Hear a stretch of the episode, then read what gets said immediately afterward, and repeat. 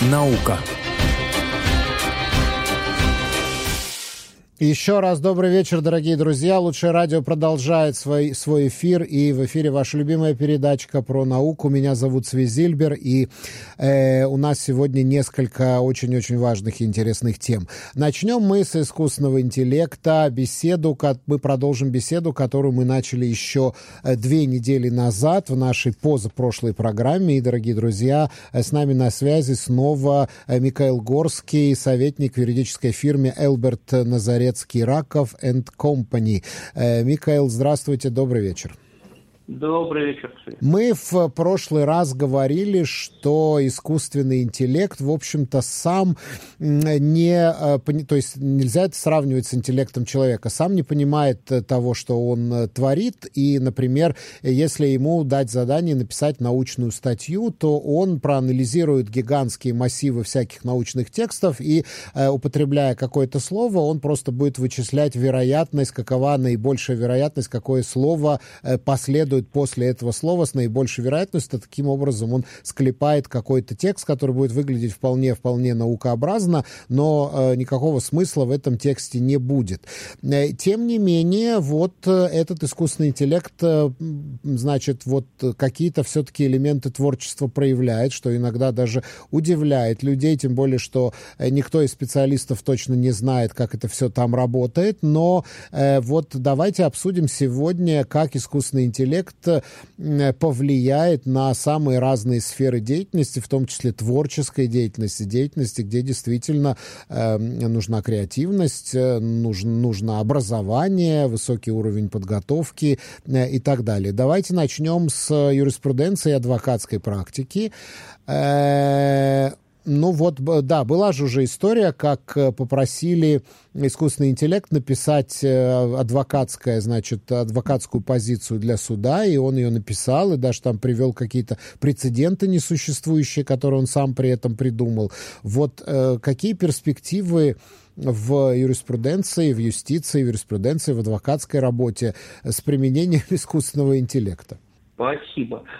Совершенно точно, конечно, то, что там сейчас происходит революция, это э, понятно, когда работаешь с этими инструментами каждый день по много раз, и действительно, конечно, необычайно впечатляет. Э, то, что делает генеративный искусственный интеллект с юридическим бизнесом, это моя, собственно, прямая специализация, это мой глубокий интерес. Вот, и можно сказать, что в юридическом бизнесе две, э, двусторонние, что ли, происходит революция. А если мы сильно упростим, и это, наверное, опыт, с которым могут э, э, которым тебя могут сопоставить все наши слушатели, да, что адвокатские конторы, ну, сильно упрощая, да, делятся на тех, которые работают с частниками, и тех, кто работает с корпорациями. Да. Вот, если возьмем для начала тех, кто работает с людьми, то есть, ну, компании, mm-hmm. которые, юридические фирмы, которые там обслуживают знаю, медицинские а, проблемы, дорожные проблемы, ну, разное такое, да, вот. А, а, эти фирмы ждет, ждут невероятно бурные времена, потому что их главными конкурентами вот-вот станут абсолютно автоматические службы. Э, есть прекрасный пример э, такого рода. Эта компания называется Do Not Pay, не платить, do not pay. Да, да, да, да. Вот. Создал ее Джошуа Браудер, э, ему сегодня 26, когда он ее создал, ему было 19. Он не просто Браудер, он прямо сын, сын, сын знаменитого Билла Браудера, угу. который стоит за актом Магнитского. Да, да, вот. да. Так вот, этот Джошуа создал э, компанию, которая получив, э, то есть вы пересылаете ей, например, там счет от э, интеркомпании, которая вам интернет предоставляет. Так. И э, говорите, что кажется, они с меня берут больше денег, чем надо. Вы даете, значит, этому роботу, то есть, по сути, автомату вы рассказываете, вот мой счет, вот мои, вот мой контракт, вот. Оно это все читает, анализирует, после этого вступает в переписку с вашей компанией, которая предоставляет вам услугу, вот, э, обосновывая, где и как э, значит, обнаружен э, излишние списания, вот, и договаривается о том, чтобы эти списания вам возвращались. А, Притом, поскольку это искусственный интеллект, понятно, оно это делает там сотнями тысяч обращений, у него нет проблем совершенно никаких делать это с огромным количеством э, клиентов.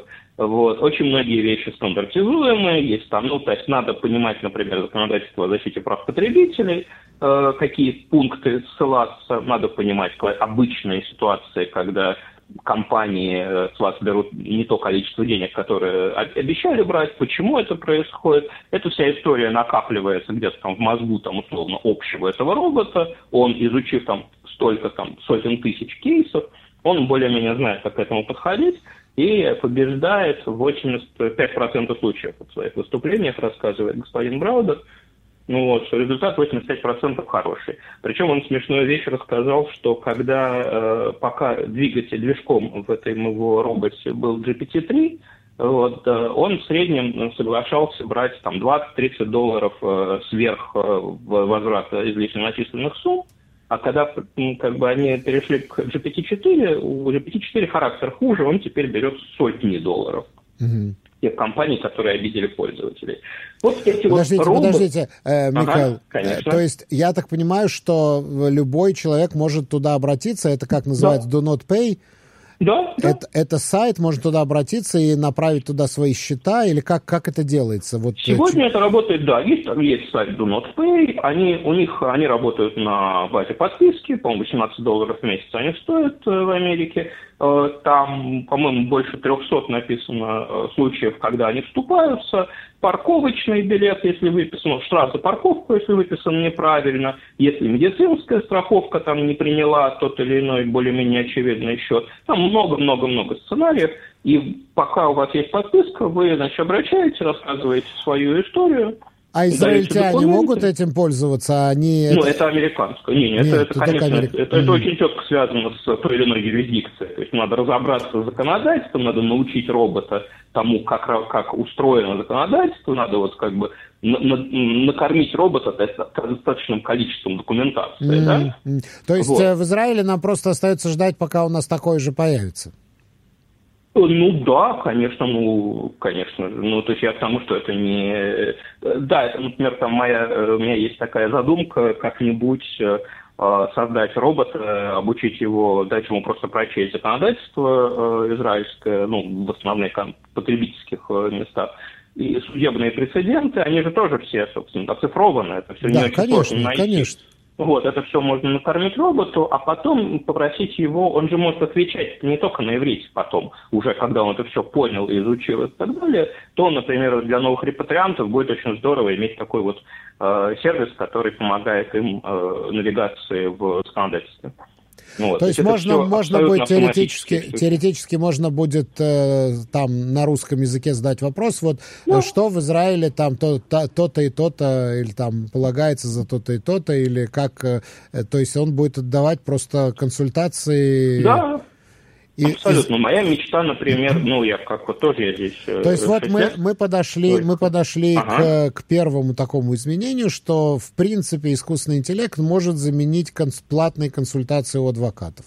А, ну, вот в этой очень ограниченной сфере, да, конечно. Вот э, в фирмах, в которой я тружусь, э, мы занимаемся больше корпоративными проектами. Там, наверное, мы ну, там невозможно, это огромные сделки, огромные риски, огромная цена, но мы умеем работать теперь, э, ну, не знаю, в, раз, в десятки раз быстрее, чем конкуренты. То есть мы вот недавно сделали по очень сложному вопросу 15-страничный отчет за полдня. Вот, представили клиенту некоторую аналитику э, юридическую, да, и я уверен, что у фирм конкурентов это без таких инструментов это занимает недели долгого исследования, траты времени много людей. То есть я говорю о том, что э, тектонические изменения в юридическом бизнесе, да, э, компьютер, он не все умеет, конечно же. Но вот, например, парковочные, э, самые, ну, парковочные штрафы точно можно, может обслуживать робот. Еще же, что очень интересно, там с той стороны тоже роботы. Mm-hmm. С той же, ну как, все эти customer service э, чаты, они же тоже роботы. И поэтому там, значит, очень интересно происходит, что робот общается с роботом. Да, да, это, это, это, это очень круто. Это очень круто, но они, может, может быть, друг, друг, друг с другом как-то неформально договорятся. Типа, что вот давай 15% ты мне будешь э, утверждать, а остальное типа заворачивать. Да, я тебе буду оплачивать хостинг. Да, да, да. А, у нас просто не очень много времени остается. Мы, пог... мы, мы поговорили о вашей профессии. Давайте поговорим теперь о моей профессии. Вот журналистика и ведение социальных сетей. Может ли это полностью перейти Э, в ведении искусственного интеллекта, ну, потому что тоже вот э, можно... Были такие эксперименты, когда э, искусственный интеллект писал статьи, причем, кстати, довольно-таки плюс-минус вменяемые. То есть, если не обращать внимание на некоторые странности, то вполне себе статья. То есть, может, можно там подкорректировать, отредактировать, и будет вполне себе статья.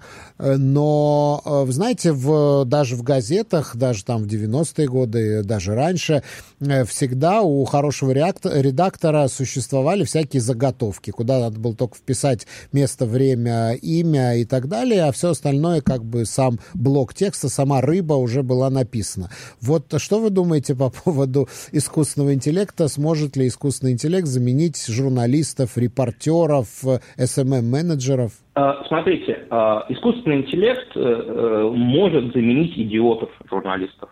Так. Вот. Вместо идиота-журналиста можно поставить робота, который будет тоже нести какую-то ахинею. Вот. А, вот. А журналисту крутому он поможет, например, э, разобраться в ситуации, сравнить разные источники. Вот. Только сейчас, по крайней мере, пока, ему не надо давать э, очень общие задания, ему надо прям конкретные тексты, которые вы знаете, что это именно вот какой-то конкретный текст аналитики. Вот их скормите ему, там 30 разных текстов, и скажите, какие противоречия в этих историях. И он вам за там, 15 минут до эфира подготовит э, великолепную выжимку, да, и ситуация, когда у вас там нету не знаю, ресурсов на там трех-четырех аналитиков, угу. это будет ваш автоматический аналитик. Угу. Вот разные, э, вообще же это языковые модели, класс, о котором мы говорим, это большие языковые модели, да, они великолепно приспособлены для лингвистических работ, для анализов текстов, суммирования текстов, сравнения текстов и так далее. Это надо аутсорсить. И крутому журналисту э, вы будете более эффективно э, расходовать свое время, у вас будет больше уходить на интересные идеи, на э, там, какие-то инсайты, поиски их, да, ведь на вещи, которые вас, конечно, никакой компьютер не заменит, да, вот и вы, у вас освободится время для вот этих вот действий, и у вас уйдет рутина. То есть, вот, э, это, то есть другими словами, можно, например, попросить искусственный интеллект, э, да, подготовь мне, пожалуйста, как изменялся курс шекеля по отношению к доллару по, за там, 75 лет существования Израиля, и что на это влияло. И он это может подготовить. А, ну вот смотрите, вот для как бы как как, как для как для как для товарища рассказываю, да? Да. А, оно очень хорошо обрабатывает тексты. Вот. Но вам будет спокойнее, если вы знаете источник этого текста. То есть взять э, брошюру, там, 500-страничную Банка Израиля и скормить когда вы уверены в том, что, в принципе, данные все верные, понимаете, что оно их не придумало, угу. потому что оно очень хочет вам ответить, оно очень хочет вам помочь. Это такая собачка, она очень хочет вам помочь. Угу. Но если не хватает информации, она вместо того, чтобы вас огорчить, сказать, что я этого не знаю, она это проще придумает. Ей это для нее это, для нее это выгоднее. С точки зрения мотивации, для нее это лучше. А, мож, а она может там поискать это на каких-то фейковых сайтах и на каких-то интернет-помойках? В, в, этом, в, этом, в этом есть, да-да-да, конечно, в этом проблема, что вы, если вы не контролируете входящие данные, вам надо либо очень сложно и многословно описывать, не бери такие-то данные, сверься там с семью источниками одновременно, ну, то есть, mm-hmm. и, и все равно вам надо будет надеяться, что она это сделает, mm-hmm. да, вот, э, проще, если есть такой материал, проще найти какой-то 500-страничный там справочник, ей его дать. Она его прочтет, вам просуммирует, вы будете знать источник. Это важно. Это важно. Да. Э, потрясающе интересно. Микаэл, большое спасибо за эту очень интересную беседу. Я думаю, что мы еще продолжим говорить на эту тему, но, к сожалению, время, э, время, время, время заканчивается. Огромное вам спасибо за участие в нашей программе, дорогие друзья. С нами был э, Микаэл Горский, советник в юридической фирме Элберт Назарецкий Раков энд Компани. Большое спасибо. Спасибо, Цвет.